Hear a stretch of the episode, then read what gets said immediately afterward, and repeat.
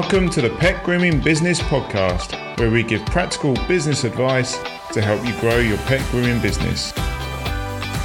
So, without further ado, let's get going.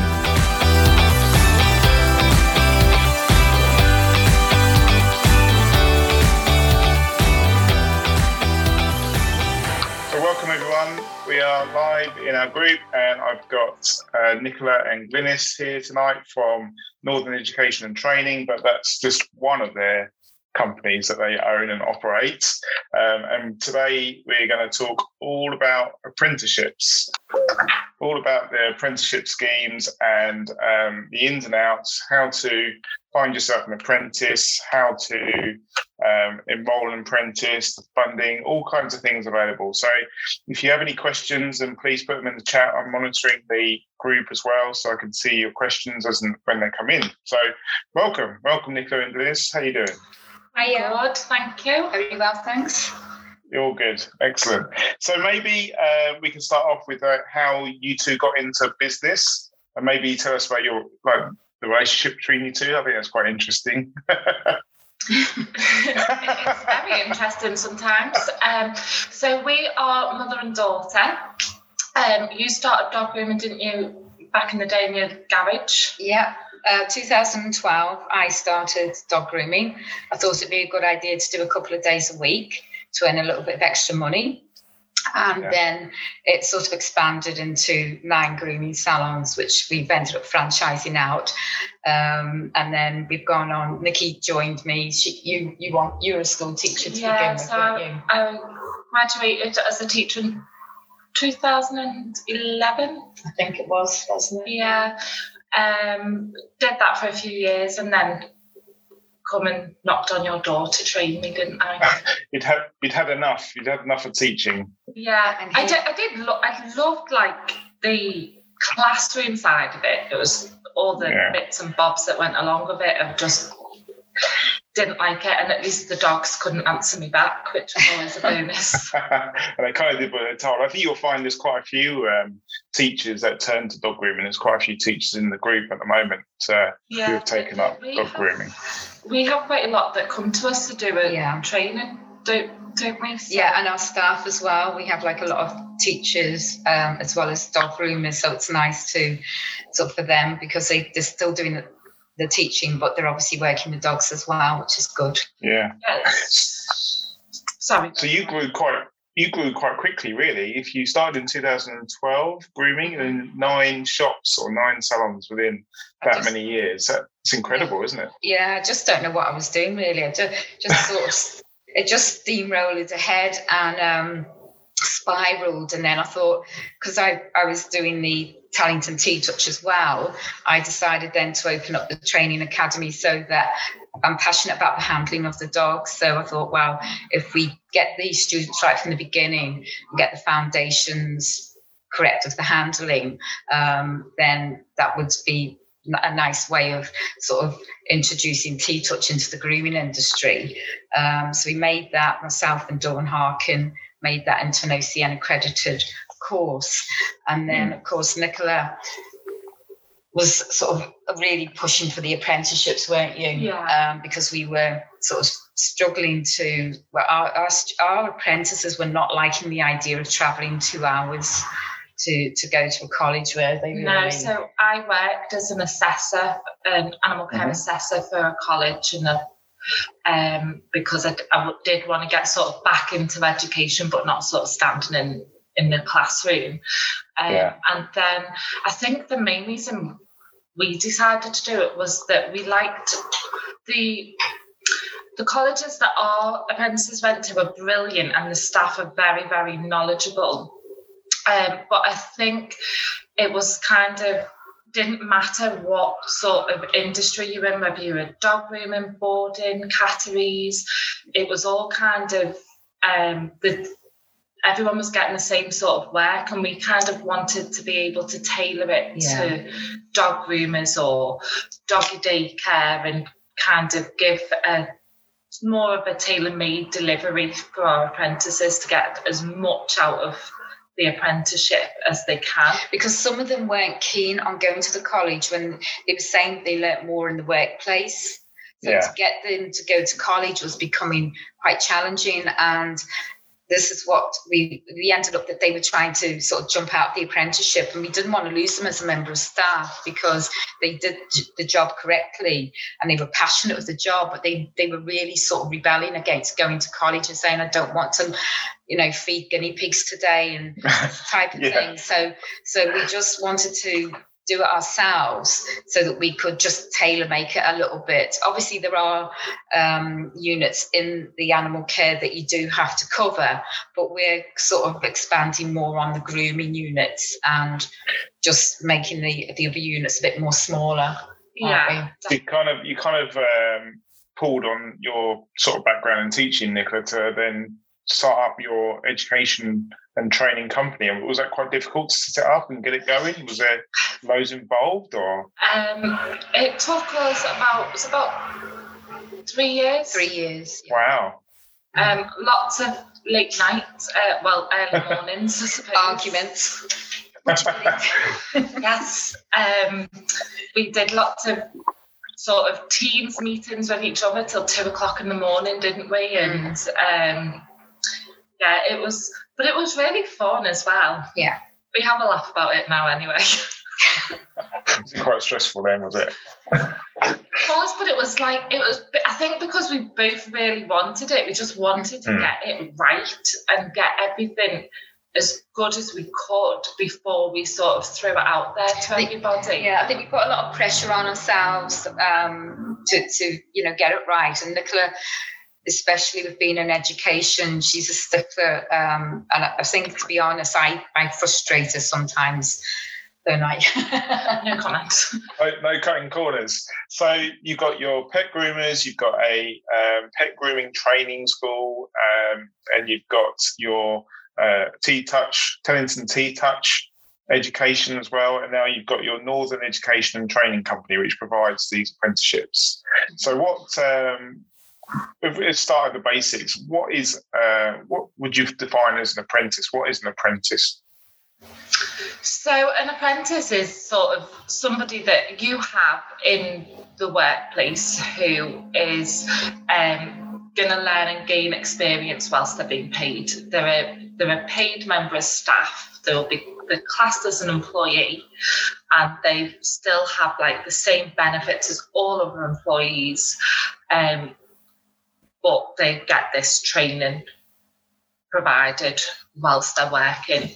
Um, so because of that, obviously they their their sort of minimum wage is lower than that of you know if you just went and got a job. Um, it's altered now as well, hasn't it? They they are a work based now, um, whereas before they used to have to go to the college. Uh, some still go yeah. to college. Ours we do ours 100% work Yeah. based. So most we, of them do, don't they now? Yeah, so there is a requirement that the employer does have to allow them sort of 20% of their working time to do um, specific training or do some of their work. But we, I think um, a lot of people, a lot of employers, us included at first, were really sort of daunt, found that really daunting because that's effectively a day a week, isn't it? Um, that you're having to give them. But there's lots of different things that can You can make slot it in, that, can't you? that OTJ hours, so they're off the job hours, that 20% can be kind of done naturally throughout the working day. So if they're learning something new, how to cut a dog's nails, or they're shadowing another member of staff while they're grooming a certain dog, that all classes towards that 20%. So it's not a case where you have to kind of take them away and sit them No. down and make them do some work. Yeah. just any sort of new learning that they're doing or shadowing or, you know, just watching um, other members of staff, that does count as that 20%. So it's not as kind of daunting as what it does sound initially. Um, but I think that, like, in all fairness, they do deserve that Yeah, sort of time. They, they are getting cheap. You're getting cheap labour, and that's kind of what you're taking on. Is you are committing to train that person up as well. So whilst we will, the whatever training provider you use will kind of focus on all their theory stuff, and we will help and guide towards gathering that practical evidence. That is kind of where the employer's role comes into it effectively is that they have got to sort of help them gather. Yeah, they have a responsibility Yeah. to to make sure that the learner does get that um, sort of off the job, them off the job hours. So, um, how old do these people need to be? Can they be any age, or is it for young people? So it can be from 16. Um, there isn't an age sort of cap on an apprenticeship. So um, I think that's kind of um, a bit of a misconception that people have is that you have to be a school leaver. You can, um, an adult can do an apprenticeship. Um, You just don't get as much funding if they're over 20, is it 24 now, is it? Or um, no, over 18. over over 18, the, the funding isn't as much. So um, Okay. to put it simply, let's take animal care. It it costs five thousand pounds to put an apprentice through an animal care apprenticeship, and that's for their training and and assessment. And um, the they're 18 and under, that is 100% funded by the ESFA. Um, so some of our um, employers who might be watching, they might remember, and yourself included, Bill, doing reserving the funding. So that's reserving the Yeah. money to pay for that um, apprentice. If they're over 18, you only get 95%. So the employer has to pay the remaining 5% of um, of the which is what, like 250 pounds. Um, It's a small. co- It's a, it's a yeah. It's a small contribution, isn't it? So It is when you Um, look at what you, you're paying in wages. yeah, yeah. So um, you so that an apprentice is classed as an employee, and you have a an apprenticeship agreement with them. How long do you need to have that agreement with them for? Minimum of 12 months. and a day. Yeah. Um, we normally do ours over 13 months just in case we go over. So the apprenticeship wage go, is £4.30 up to the 12 months. And then after then, you go onto the national minimum wage. and that's regardless of their age as well. So if they're 20, they still get, they're still, um, you only sort of, um, what's the word I'm looking for? Um, uh, what, You still get Yeah. the minimum. yeah, you only sort, you only have to pay that four pound thirty. Yes. Um, Irrespective of what their age. So you're only obliged. That's what I was meant to say. You can pay them more if you want to. Um, personal choice. Um, and then, but then after the the 12 months is up, if they're still on their apprenticeship, And legally, you've got to pay the minimum wage. the correct minimum wage for their age.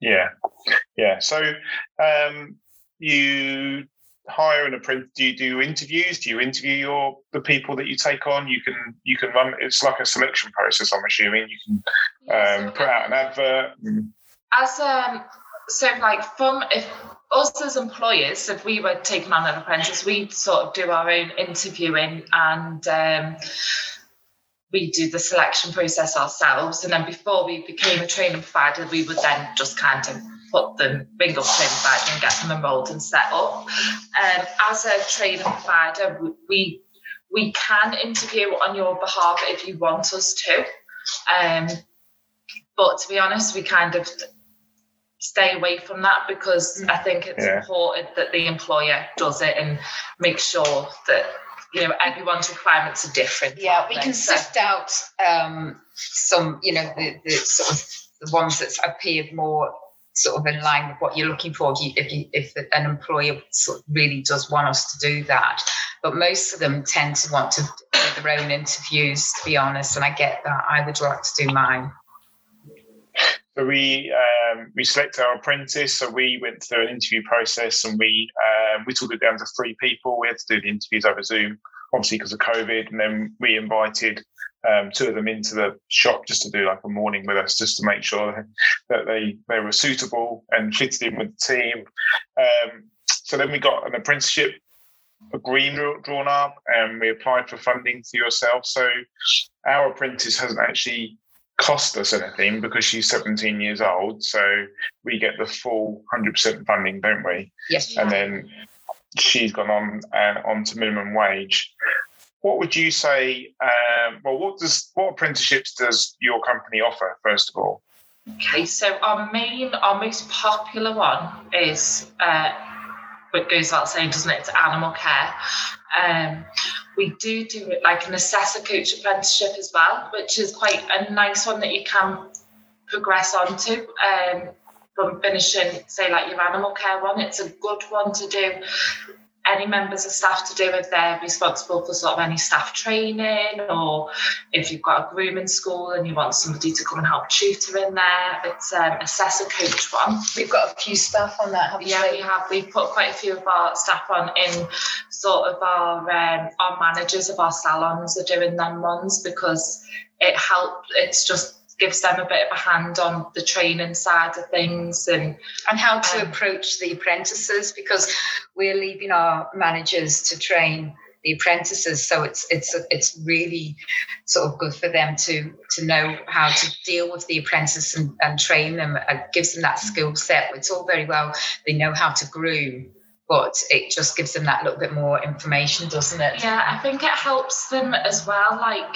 because a lot of our salon managers have grown with us from apprentices. So they've been an apprentice and they've not kind of been in a role where they've necessarily done any training or, you know, come from an educational background. And when you have got these Mm. apprentices, it it just gives them that bit of understanding and I the think- confidence as yeah, well isn't it and I think it's really helpful for them because I do think a lot of them have a lot higher expectations of what that apprentice should and Mhm. can Yes. do. And it kind of makes them think of them more as a learner rather than just a member of staff. or they're skivvy yeah.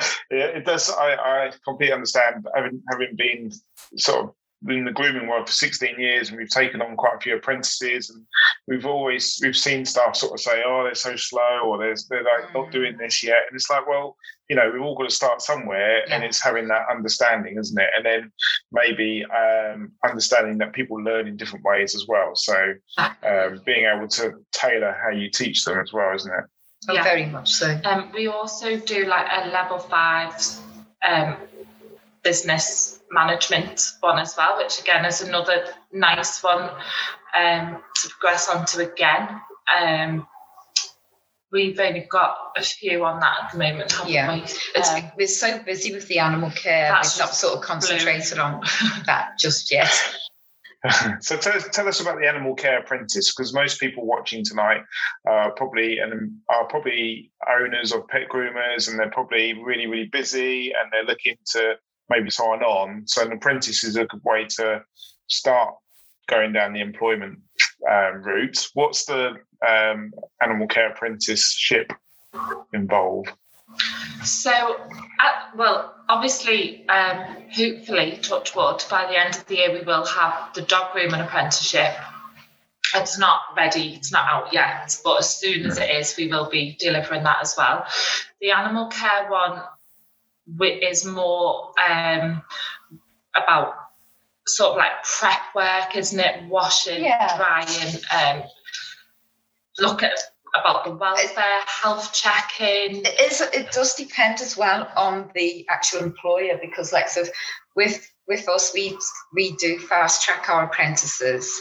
Um, if they, sh- if, it depends on the actual apprentice as well, doesn't it? Mhm. Because obviously, you you know, there's ones that will will really soak it up. Like we've got a 17 year old young apprentice, and she she's just screaming now.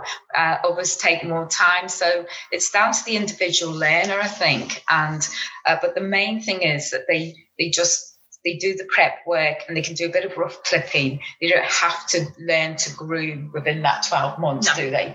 Um, There's no obligation in no the obligation. animal care apprenticeship to be a groomer by the end of it. It's all about the care and the welfare of the animal. So the dog groomers, we've tailored, we've fitted that more around the prep work, and we've we've got another sort of um, route off it about um, dealing with customers and Yeah. um, like more the sort of reception side of it as well. and then we give them courses on the canine first aid to do just to give them that information about um, pest and you know your, your parasites and all the, the obvious things that they've got to learn We do also embed in our animal care qualification um, an OCN accredited certificate in Tellington T-Touch, which is done through an online course as well, um, which is kind of a bit sort of something a bit different that we do to other colleges, I think. Um, it's still unique to you, isn't it? yeah. Yeah. Yeah. So you're so we take our apprentice on and um, we sign our apprentice up to animal care. Is it level two animal level care and welfare? Yeah, and then um, they're given like an online portal. How does how does that work? They've got structure, haven't they? Yeah, yes. so it's um, we use OneFile, um, which is like an e-portfolio system, um, which is it's a bit hard to kind of get used to at first. I think if you're not used to it, it's kind of well, not to you, but it's second nature to me now.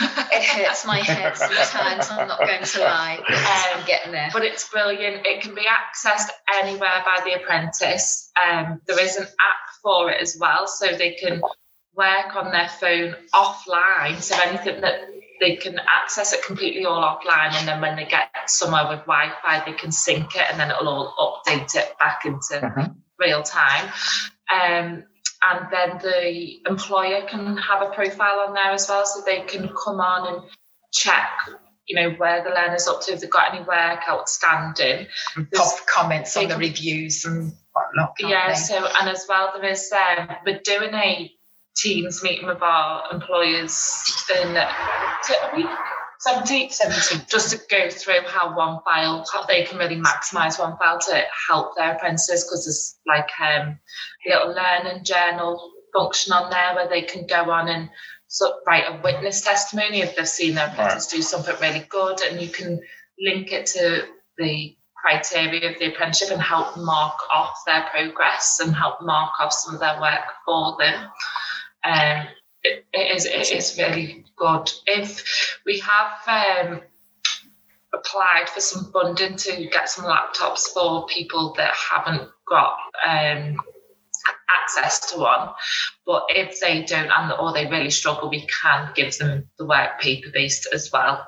Um, until we're, we're, hoping to be able to get some laptops that we can know mm. now, aren't we? Yeah. Um, as soon as possible, really.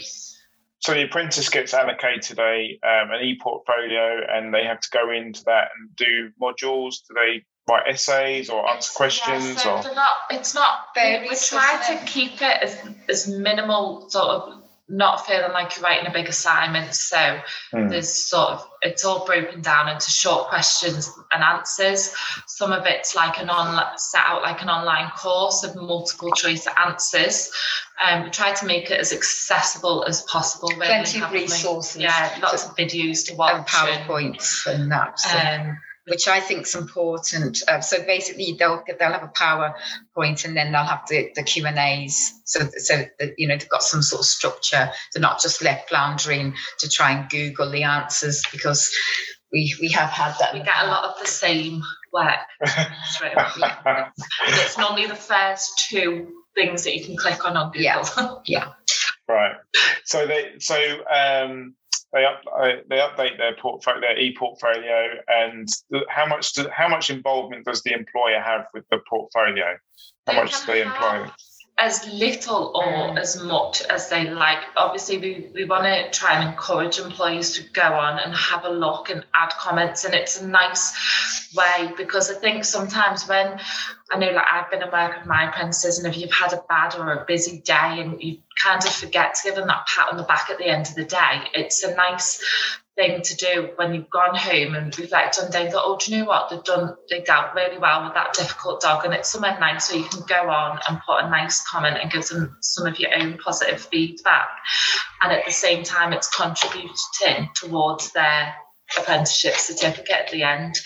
Um, so you can have sort of as little or as much as you want, but we we are trying to start to encourage our yeah. employees to get more involved in it. But we do also understand that they are equally as busy. It's fast paced dog grooming, isn't it? So it's really hard. I, you know, we've, we've all been there where, you know, you, you're up to your knees in dog hair, and the last thing you want to do when you go home is then start looking on the uh, computer. But I have to say, it does get a bit addictive when you do start looking, um, we've got a few employers that are sort of looking at the progress, and I'll get little messages. How are they doing? And and they are really, you know, getting involved in it, which is nice to see. Yeah, as an employer, you're investing in a person, aren't you? You're yeah, you're much.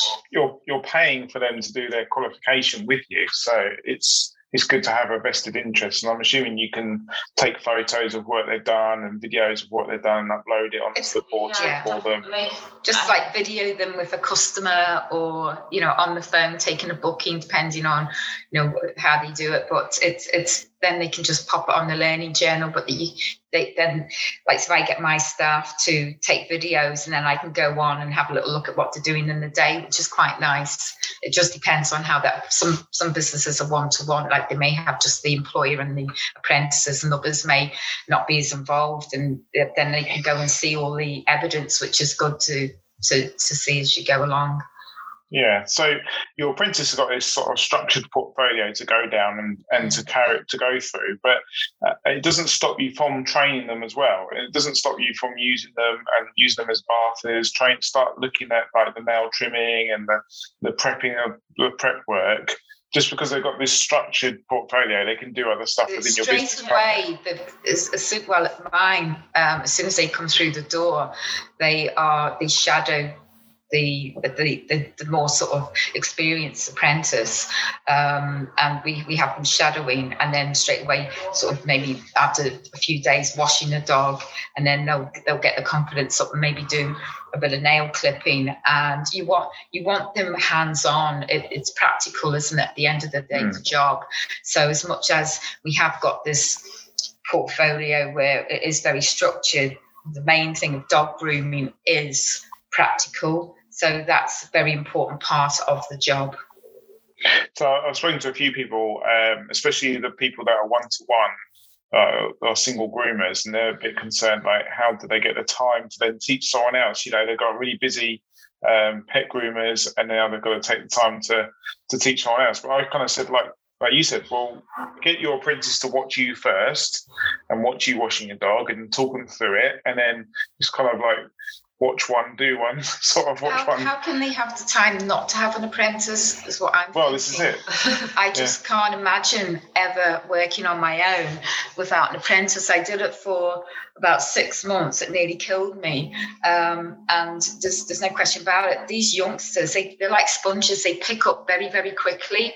Um, if you get a really passionate youngster, they they want to learn and it's it's not rocket science to wash a dog is it? Let's be honest. I mean okay we want to do it properly but we're not asking yeah. them to do uh, a massive big degree here. We just want them to wash a dog and get it clean. Um, and uh, you, you make more money for the sake of 30 odd quid a day you you know you will make more money you'll save you back if you're showing the workload it's it's it's a win-win for me definitely uh, so i was going to i was going to say what are the benefits what would you say are the benefits to a um, business to take on apprentices or an apprentice Go on, Nikki. What would you say the benefits? I know what my benefits are. I mean, I just wouldn't ha- not have an apprentice. Yeah, definitely. I mean, it it's a cheap pair extra pair of hands really isn't it and i like that it's to me if, and if someone that applies to an apprenticeship position i think are going to be dedicated to learn as well because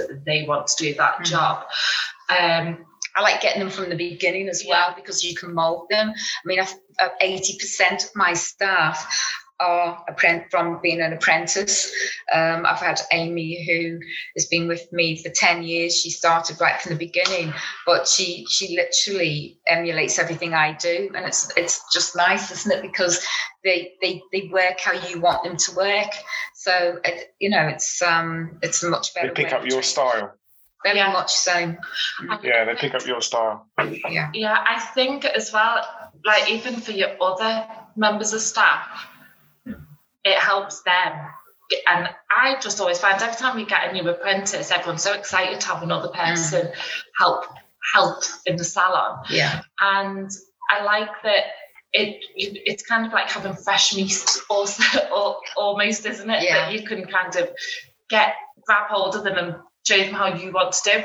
Not saying we don't employ people that we haven't had as apprentices. Yeah. But we all we are like very big on using Tellington T-Touch, handling, putting the welfare before the haircut. And we have had groomers that have kind of come in with a different attitude. Mm. And we just prefer to get them from the start and train them ourselves. Um, and it, it's not it's like cost effective as well. very cost effective, yeah. You know, I think um, I think it's quite important for people to appreciate that. Yes, you're taking someone on to do a um, structured educational course um, for a year, maybe a bit longer, but there's nothing to stop you from keeping those people on afterwards, and then you can start then looking at progressing them through the pet grooming courses as well, isn't there? So you're potentially looking for someone at the beginning when you're doing your interviewing. You're perhaps look beyond the apprenticeship and see if it's someone that you can carry on with employment because like you said you can train them and mold them to how you work and how your your business your business's values can't you what we do is after they've been on an apprentice apprenticeship, if they want to, we give them the choice. They can then fast track on to doing their level three diploma, OCN, um, and, and gaining that certification. So that, that's a nice little journey that they've taken. They've done their apprenticeship, and then they can go on to do the they've had that experience experience for 12 months and then um, they learn really quickly at the at the end they i literally just fast track them to get them grooming and then um, they, they just start making a little portfolio up doing the level three ocn Mm. uh, yeah. depending on what stage they're at obviously um like so we've got one now who as i said to you earlier she's she's grooming. She's been she finishes in august but she's grooming four dogs a day. Um but we run it slightly different because when our manager trains them. He, he's just mainly he does two dogs a day and trains them so it's a little bit of a different setup. You couldn't do that if it was one-to-one in the salon. It would be a lot harder yeah you kind of have to tailor it to your own needs don't you and, You and what you can and you can't do. yeah Mm. so as you as your uh, apprentice goes through their years apprenticeship with with the, the employer what sort of support do you offer the employer as the provider So we we always say if there's an emergency, call us. We're always at the other end of an email, but we are we can't always respond immediately. So we're all, we always have our phones. Um, we always answer phone and we will always ring back if for whatever reason we've missed a call. yeah We're just there to sort of, I mean, we end up being like friends of our employees almost, don't we? Yeah. Because they'll ring us up at the end of the day and have a vent and um, I mean, we are supposed to be with the college nine to five, but we have been known to be in this office in our pajamas. um, trying not to do that, Bill, but you know, every now and again I get a phone call off Nicola, we need to do this, that, and the other, and somebody wants this done and that. So she'll say, Do you fancy going and having a coffee? And you know, I'll put the G and T down and uh, get in the car and come in for a couple of hours. so sort of throughout like the hiring, if Yeah. they need any help, the reserving the funding, just right from the start, it is end to end support. So Can I just say, though, on the subject of reserving funding, um, it's it's it's really difficult. I, the feedback I'm hearing is that the employers do get confused with um, who they go to to reserve the funding, and then who they go to. So, if I can make it clear, as Mm. as the uh, yeah, our role as the provider is in with the training of your, the apprentices, okay, and supporting them. However, we don't mind helping. Uh, we'll send the links and the information out on how to create the apprenticeship account. But if you get real, if you do get problems, and some have um, had problems with the account, then my, my advice is to contact the apprenticeship service, or the the helpline there you can um, there's a web chat there's a, a phone number free phone and there's also an inquiry form because we can only go so far with that account Mhm. but as i say we're, we're more than happy to say this is the link that you go on and tell we, we'll this is how you do it. yeah, we'll give them that that advice, and we'll give them the obviously the UK PRN number, um, the the amount that they have to reserve, etc., etc. But then, um, if if you're having difficulties with your PAYE and that sort of thing. It's either your accountant you need to contact or it is the apprenticeship service. Yeah, so the reserving the funding for the apprenticeship is basically if we use animal care as an example, it costs five thousand pounds for the training and assessment for to put an apprentice through an animal care, and that's funded and. Um, it is the employer's responsibility to reserve the funding through the portal. Now, it, they never used to have to do that. They used to, you could just ring up your college and they reserve the funding. It is quite a new thing, but it's to give the employer control. So, for example, let's say um, you've got an apprentice who's been with um, a college for six months and you're really not happy, they're not making any progress, have not been set any work, they're not having reviews carried out, um, the employer can, can kind of take a bit more control of that now and stop the funding to that training provider and move them to mm. another one and reserve the funding for another training provider. So, whilst it is a bit daunting to kind of set up, it is actually a really positive thing because it does give the employer that control of who is providing the training for their apprentice.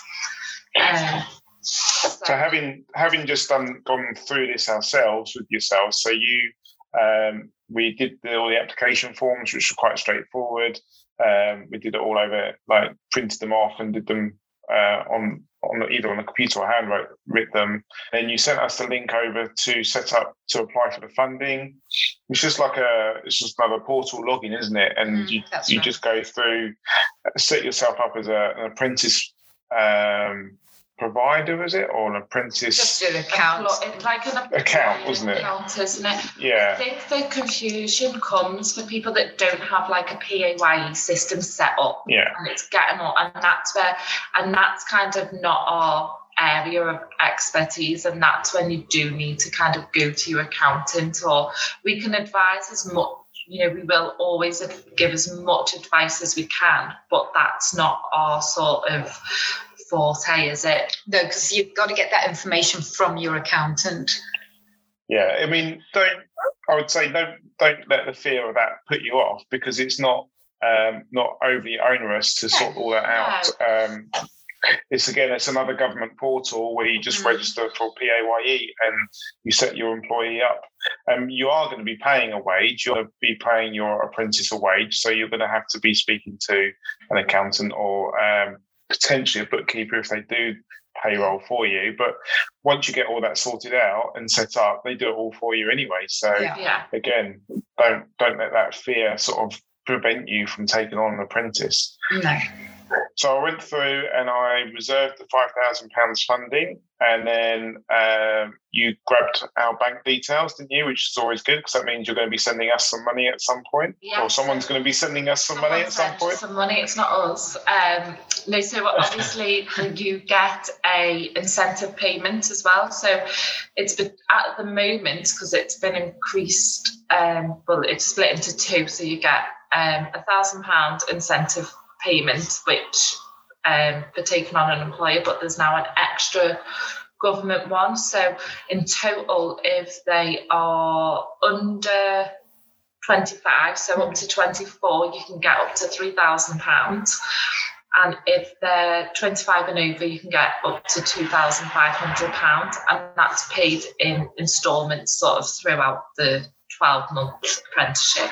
And you can't um, apply for that until the 1st of June if you're so any for, for any apprentices that have started from April onwards, that's when um, just to make that clear, because we have been getting asked that a lot. You can't actually go for the money until it's on your account, but it's it's not available until to apply until the first of June. Yeah, that is another one that doesn't. That, that's kind of that's out of our hands, unfortunately. Yeah, we can't control that, but um, you you do get so in, it, but. so in June, I've got to go in and just say, give me my money. and do we? Do you get the? Um, do you get the full amount, or is it dripped? Dripped in. It's in, get, like, it's, uh, stages. it's in stages. Yeah. So I think um, was our first payment five hundred. Yeah, five hundred after ninety days. Yeah. So you get your first five hundred pounds after ninety days. Then we got a thousand pounds from the government, didn't we? Yeah. That's so a big chunk from the government, which was a nice little surprise. So, but it's all this is all new. Don't forget because it's just happened with COVID nineteen. So um, we we sort of were going along the journey as well, weren't we? When we first um, like put our, our apprentices on and we're able to get that. We didn't realise that it was going to come like that. Um, Hmm. But the, the rest is just in five hundred chunks. And just to make it budget. Yeah, and just to make it clear, you know, this um, funding that the government gives you as an employee goes up and down every year. So some years they have a, a spurt of funding, don't they, where they, they give quite a lot of money towards the education sector. Um, I certainly know, no, years ago we were getting apprentices in quite regularly, and then they cut the funding completely. So we stopped taking on apprentices, but obviously now they've opened the taps again. So now is a really good time to Yeah, take advantage and take full help. use of that. It? It, it really does Yeah. help. I Yeah. think for this um, sort of grant and payment, we've got it's until September. so. Yeah, I think Isn't it's it? until September. As far as I'm aware, I think that's available for anyone that signs up. So They keep before increasing it though, don't they? Yeah. So we just keep watching, and you never know. Might go on after. Be nice.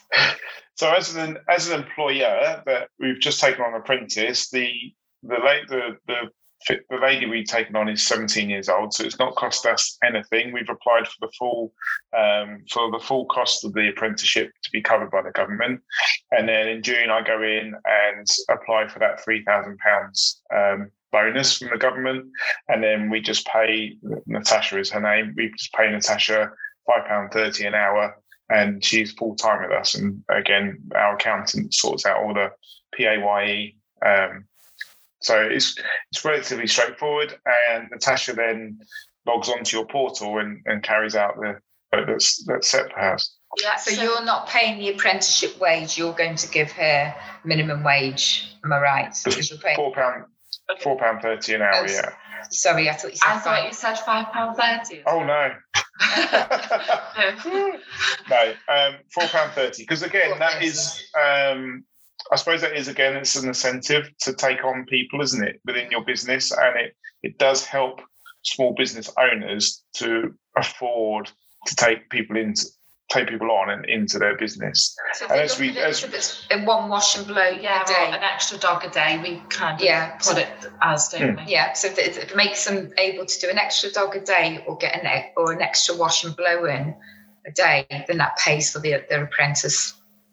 But then I go further than that and say, well, okay, maybe in a few months' time, our apprentice will perhaps be doing Labradors and um, those washes, and then we're charging sort of forty-five pounds for a Labrador, Mhm. and we've got someone who's getting paid four pound thirty an hour to do it. So Yeah. Yeah. straight away, it starts opening up those margins for you and gives you that extra help and support, don't they? They are a very good investment. So You do get a good return on your investment, I think, with Yeah. hiring an apprentice, definitely. Yeah.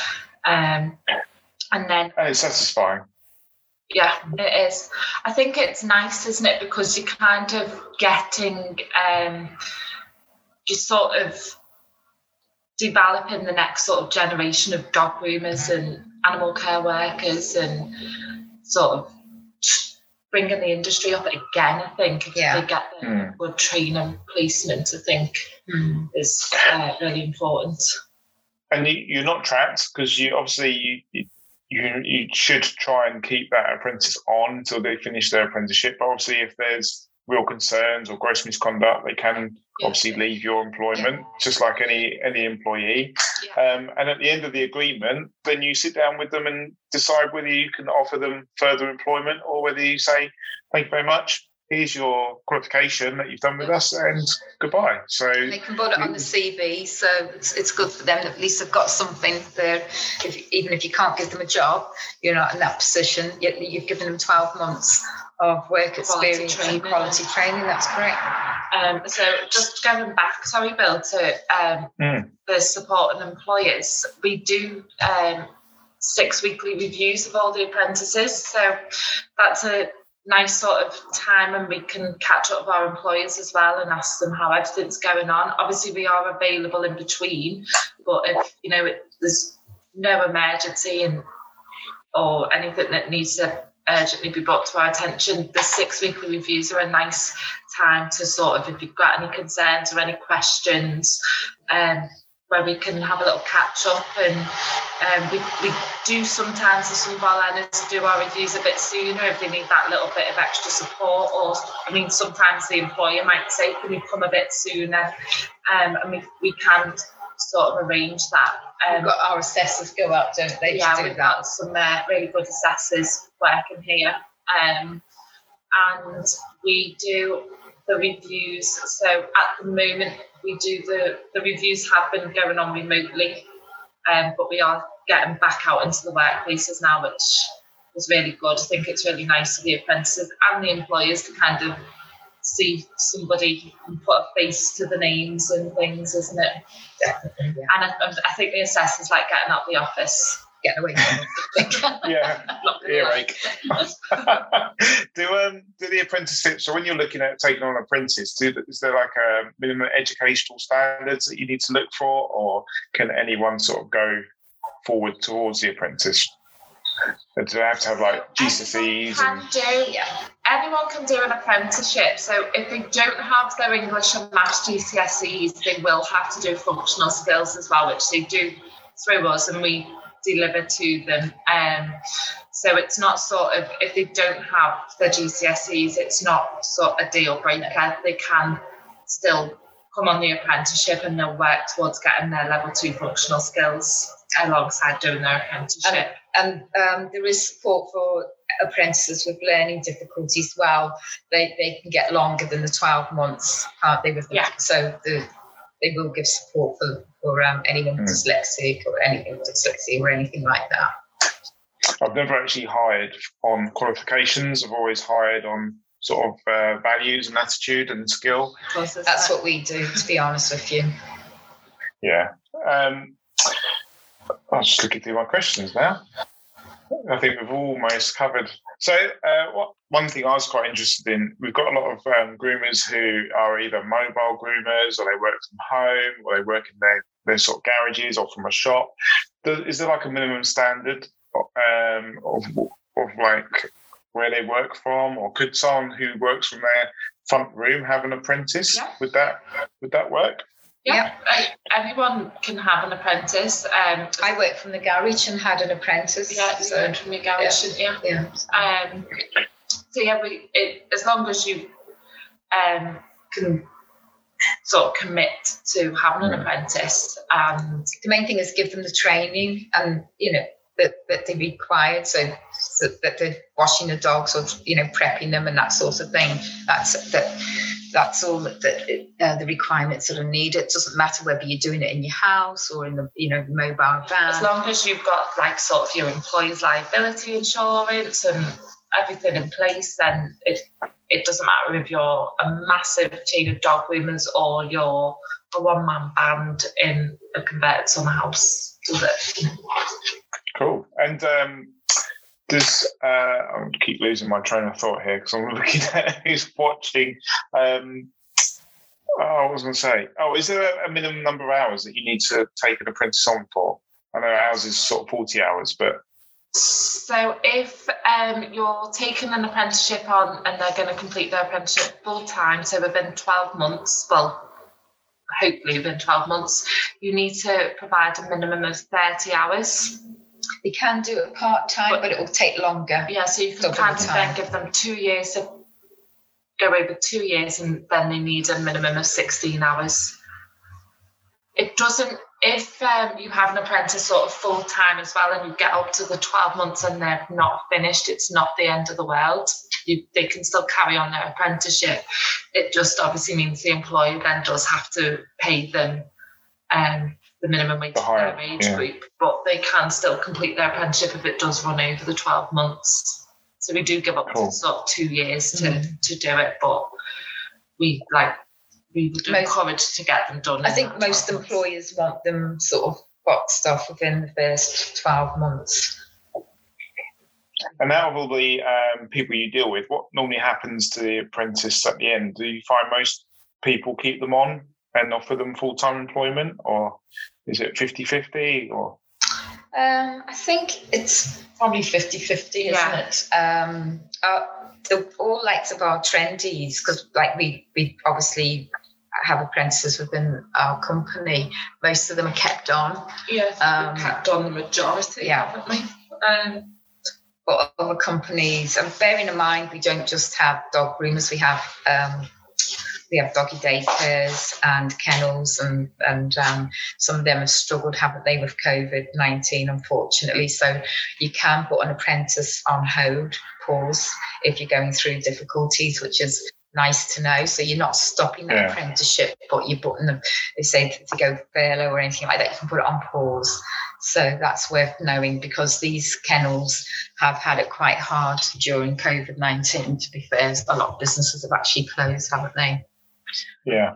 So they can. So say um, we get hit with another lockdown, we can put our apprentices on pause yeah, or furlough. Is it furlough? Do they get paid there, or is it just They pause? can, You know. get, they can get furloughed and they can still do the work while they're furloughed. Right. But if you, if some like it's mainly the doggy daycares and the kennels that will pause the apprenticeships. Um, yeah. So, found. but, but the apprentice can still work Yeah. towards doing their, their any work. Obviously, because they're not in the workplace, they can still sit Yeah. at home and continue doing their yeah, um, theory work, and you know we'll still we'll still very much support them with that. Um, so that's that's a good one because yeah, we we did fail a couple of ours, Yeah. didn't we? And they, but they still did the they work. still did their work, and it was gave them a bit of time to sort of catch up, really, didn't it? yeah, or not. Or not? Yeah. Depending. Supervision not going to name anyone. they might be watching. Um, one thing that um, when we were advertising for our apprenticeship, we did get quite a number of uh, applications. But when we started looking at what they'd done at school or colleges, we started to realise that a lot of them had done the level two animal welfare apprenticeship at a college. Um, so they still carried on applying, but that's a no, isn't it? They can't apply for, they can't redo the apprenticeship. They won't fund them to put them through the apprenticeship again. not the exact same. you can't one. do the exact same one. So, like, um, for example, we've had people that have done animal management at college, but then have come and done an animal care and welfare apprenticeship. But you couldn't do the exact same one. It would have to be, you know, something slightly different so that they're learning something new. And Yeah. also, um, interestingly, it used to be that you couldn't do an apprenticeship if you had a degree, but they've changed that now so that you can actually have uh, do an apprenticeship even though you've got a degree.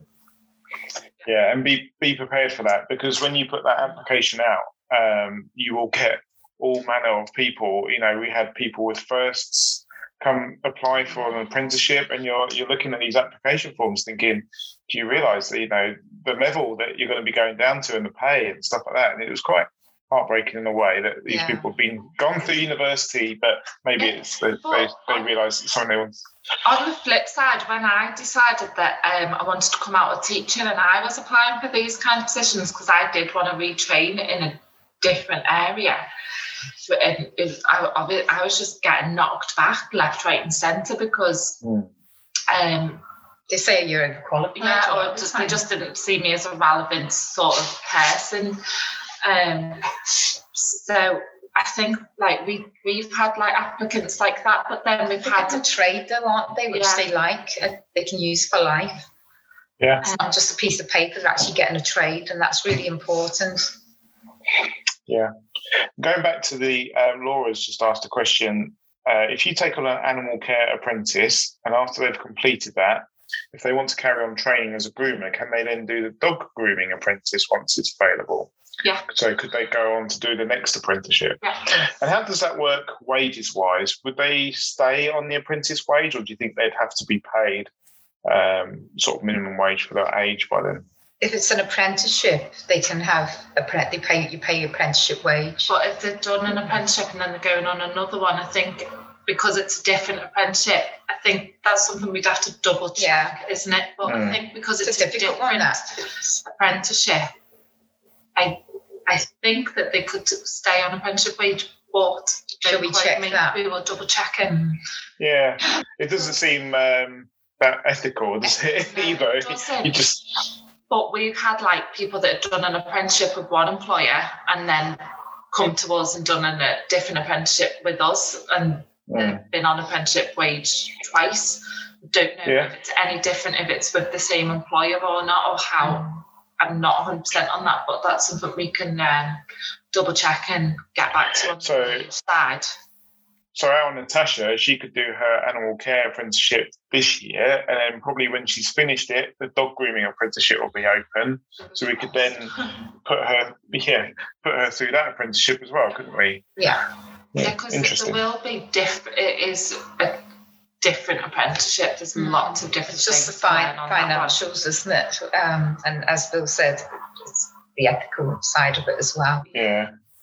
Yeah, I think So because I think I'd want to, if they've been with me 12 months and, you know, been a really good member of staff, and um, obviously they're then more like a high end prepper, possibly going doing grooming, I think they deserve to have the minimum wage, if I'm honest. Yeah. But that's just my opinion. Yeah, we'll double check it. I Mm. can't say because otherwise, effectively, you could just carry on putting your yeah, staff through. But what, what other Lots and apprentices could be yeah, let's- I'll have to have a look at us.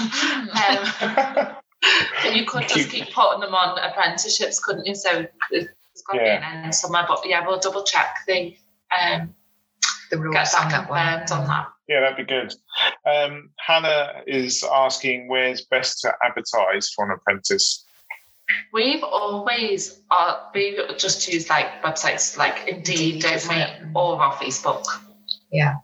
Um, Yeah, But mainly, we get the best ones I find are from Indeed. Um, however, they you, you do have to be careful when you, you you're advertising because you don't have to sponsor, but you can get caught out and it can cost you quite a bit. So just be careful when you use Indeed that you don't um, push the wrong button and end up having to pay.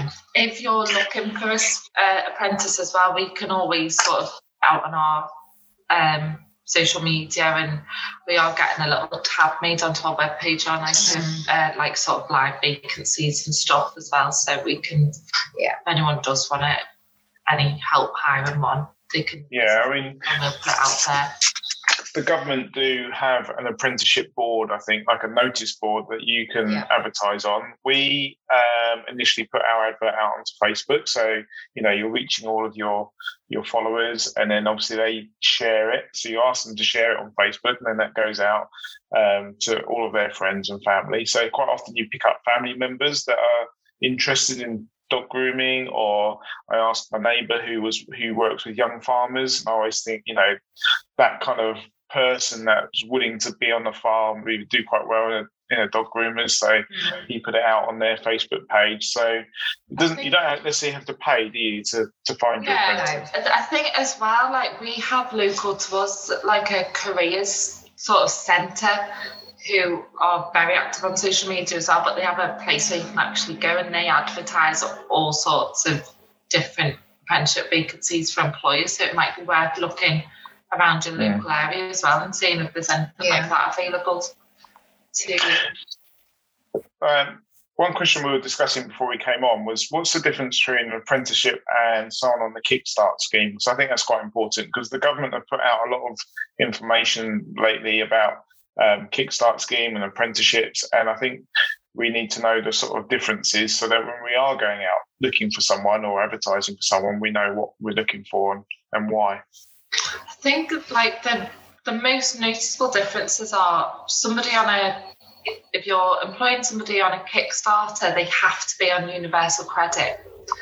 Um, you might not always get the sort of right applicant you want because obviously when you're on universal credit, your work coach makes you apply for sort of it's not you've just got to apply for jobs and We've, we've had examples of that. Um, We really have, Yeah, of we? people who have um, been on universal credit and been told that they've got to go for. We've had people on our dog grooming courses who are in the middle of them and they've been told that they have to go and apply for, for a job.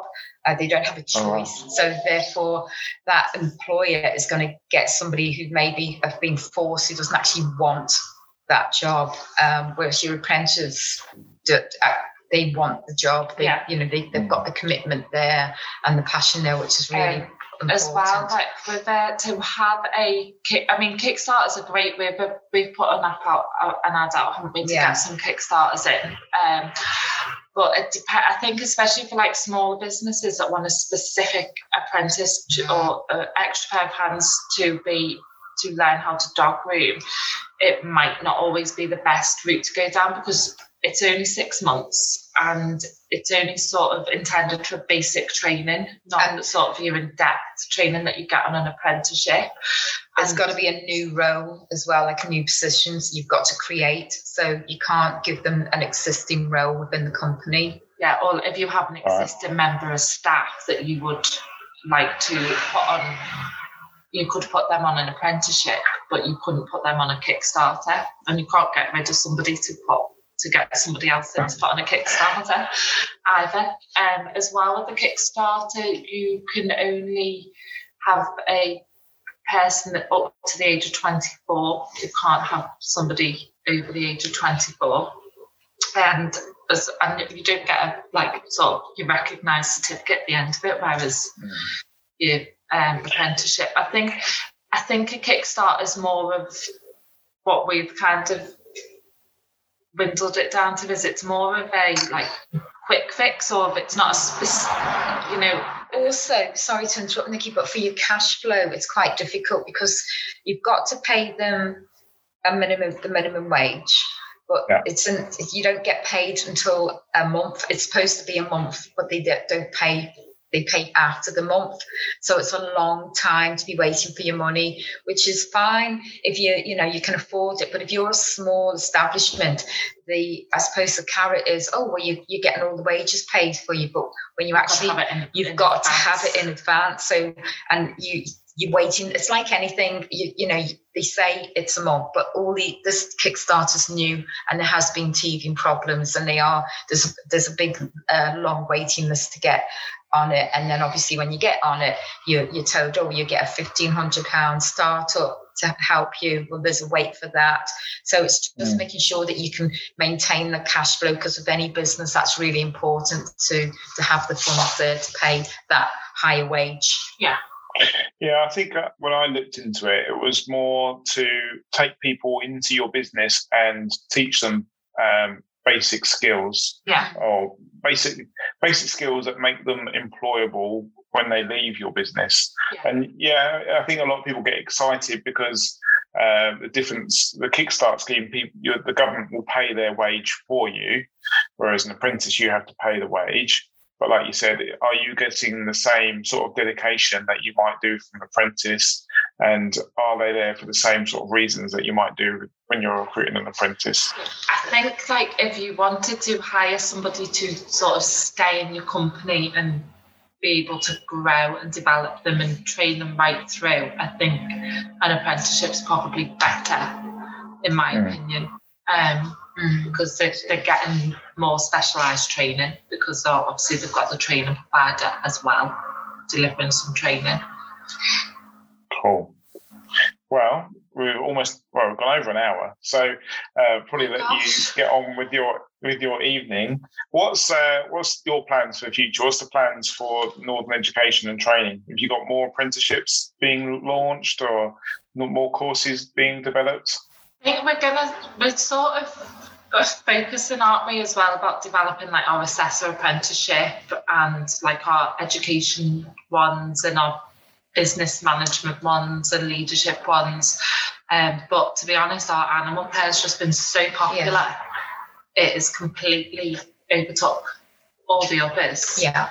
Um, and that's where our passion is really yeah. with, the, with the animal care to be honest with you but you know nick yours is more education as well isn't yeah. it whereas with me i'm quite happy with the animal care but um, i don't have a choice and we're really excited for the dog grooming apprenticeship aren't we very much so yeah what uh, do you have any insights that you can share do you know what that's going to sort of involve or well, it's been um, all submitted now, hasn't we it? We could tell you, but then we'd have to kill you. Exactly.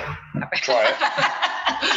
uh, no, it's all submitted now, isn't it's, it? Yeah, it's, also through. under review. So hopefully by the end of the year, it should be available. Do you think this is going to be like proper hands-on, like clipping and scissoring and things like that? Yeah, there will be. Wow. Mm. Interesting. Okay.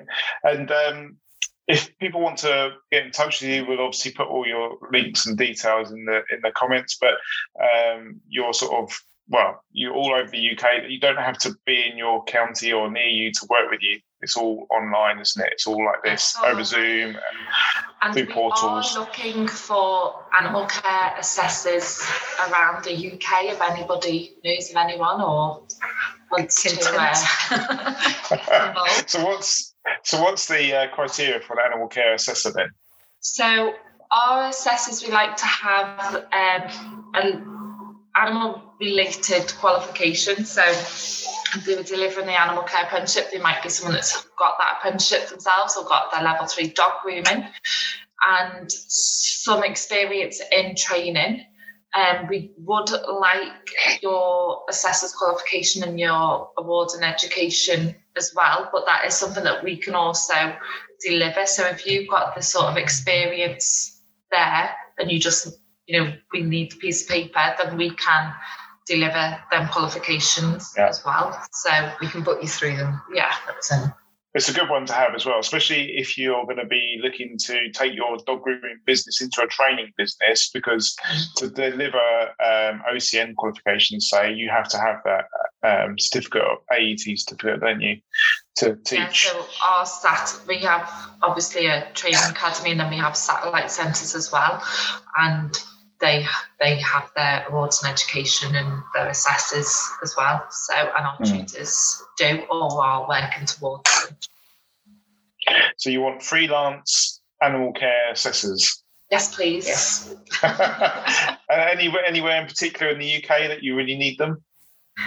Yeah, where do you live? I don't know. If, I don't know if Emma's watching this, but I'll give her another nudge because she probably needs to get in touch with you. Kick under the table, please.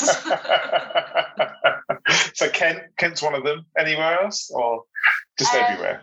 Just we've kind we kind of dotted around sort of Milton King, Kings, Kings, is it Milton Keynes Way? London Way? Yeah. So Bristol. Bristol, yeah, it's another one. Right. So what's the sort of work they, they're required to go into the dog groomers um, and liaise with the, the employer, liaise with this, the, the apprentice? Yeah, so they'll be sort of setting work for the apprentice, they'll be monitoring the progress, marking the work, doing the six weekly reviews, kind of being on hand for the employer as well. Um, Can be home based as well, so it's nice. yeah, you don't, it is, it, you know, obviously we're four hours away, I think, from you, aren't we, Bill? Or three? A bit more, maybe. Yeah, And so I don't I know. don't know. About four and a half, actually, I think, because Yeah. we were gonna, yeah. So um, if, when um, Emma comes on board, she can uh, work from home. um, Yeah. We could drive four and a half hours to the office every day. Um, and yeah, it's all about kind of track tracking learner progress, assessing the work they're doing, setting them the work, um, liaising with employers, getting the employers involved, um, kind of reporting back to us and. They, they have a line manager that um, will support them as well. So um, that she, they'll that the line manager will be able to help them if they're struggling with you know any of the marking or just keep tabs on them for that you know to, to give them that support and help. and it's all just about kind of like generating any new resources because everyone new that we've had come in has got new ideas again, haven't they? Yeah. So um, But we're lucky because they all seem to be IT specialists that come. I know one of our assessors is a dog groomer, but is also well was an IT teacher as well. So she's Awesome. hasn't she? She's Yes. like our angel. Yes.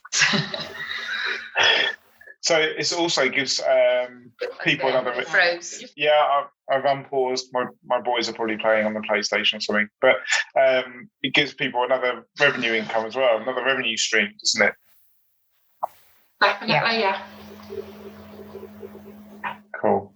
Well, I'll, uh, I'll go and kick Emma in a minute and say that what, what are you doing? Get in touch. Get in touch with Nicola and. So, um, so anyone that wants to uh, offer an apprenticeship, yourselves. You do it all online. Um, it can all be done within their shop or their home or their mobile van. It's all done via portals. Um, they don't pay you anything. The, the government pay for the, the funding, and there's a little incentive there as well for them. I think that's probably that sums it up, doesn't it? Cherry on the top. Yeah. So, like I said, that funding um, comes and goes. At the moment, the government are pushing the apprenticeships, but they can always pull the plug at any Mhm. time. So, it's really important if you're going to do it, you know, now's a really good time to do it. And, uh, you know, I've, I've worked with you guys with our apprenticeship and it's been like really good. It's been really easy to sort out. So, I definitely recommend you guys. So, We'll put all your um, links in the comments. The no more questions in the comments, so I think we'll let you get on with your evening and go and do some you. paperwork probably. Another coffee. Definitely another coffee. I'll have a lovely evening. yes, I do. Take care. Thanks for your time. Bye.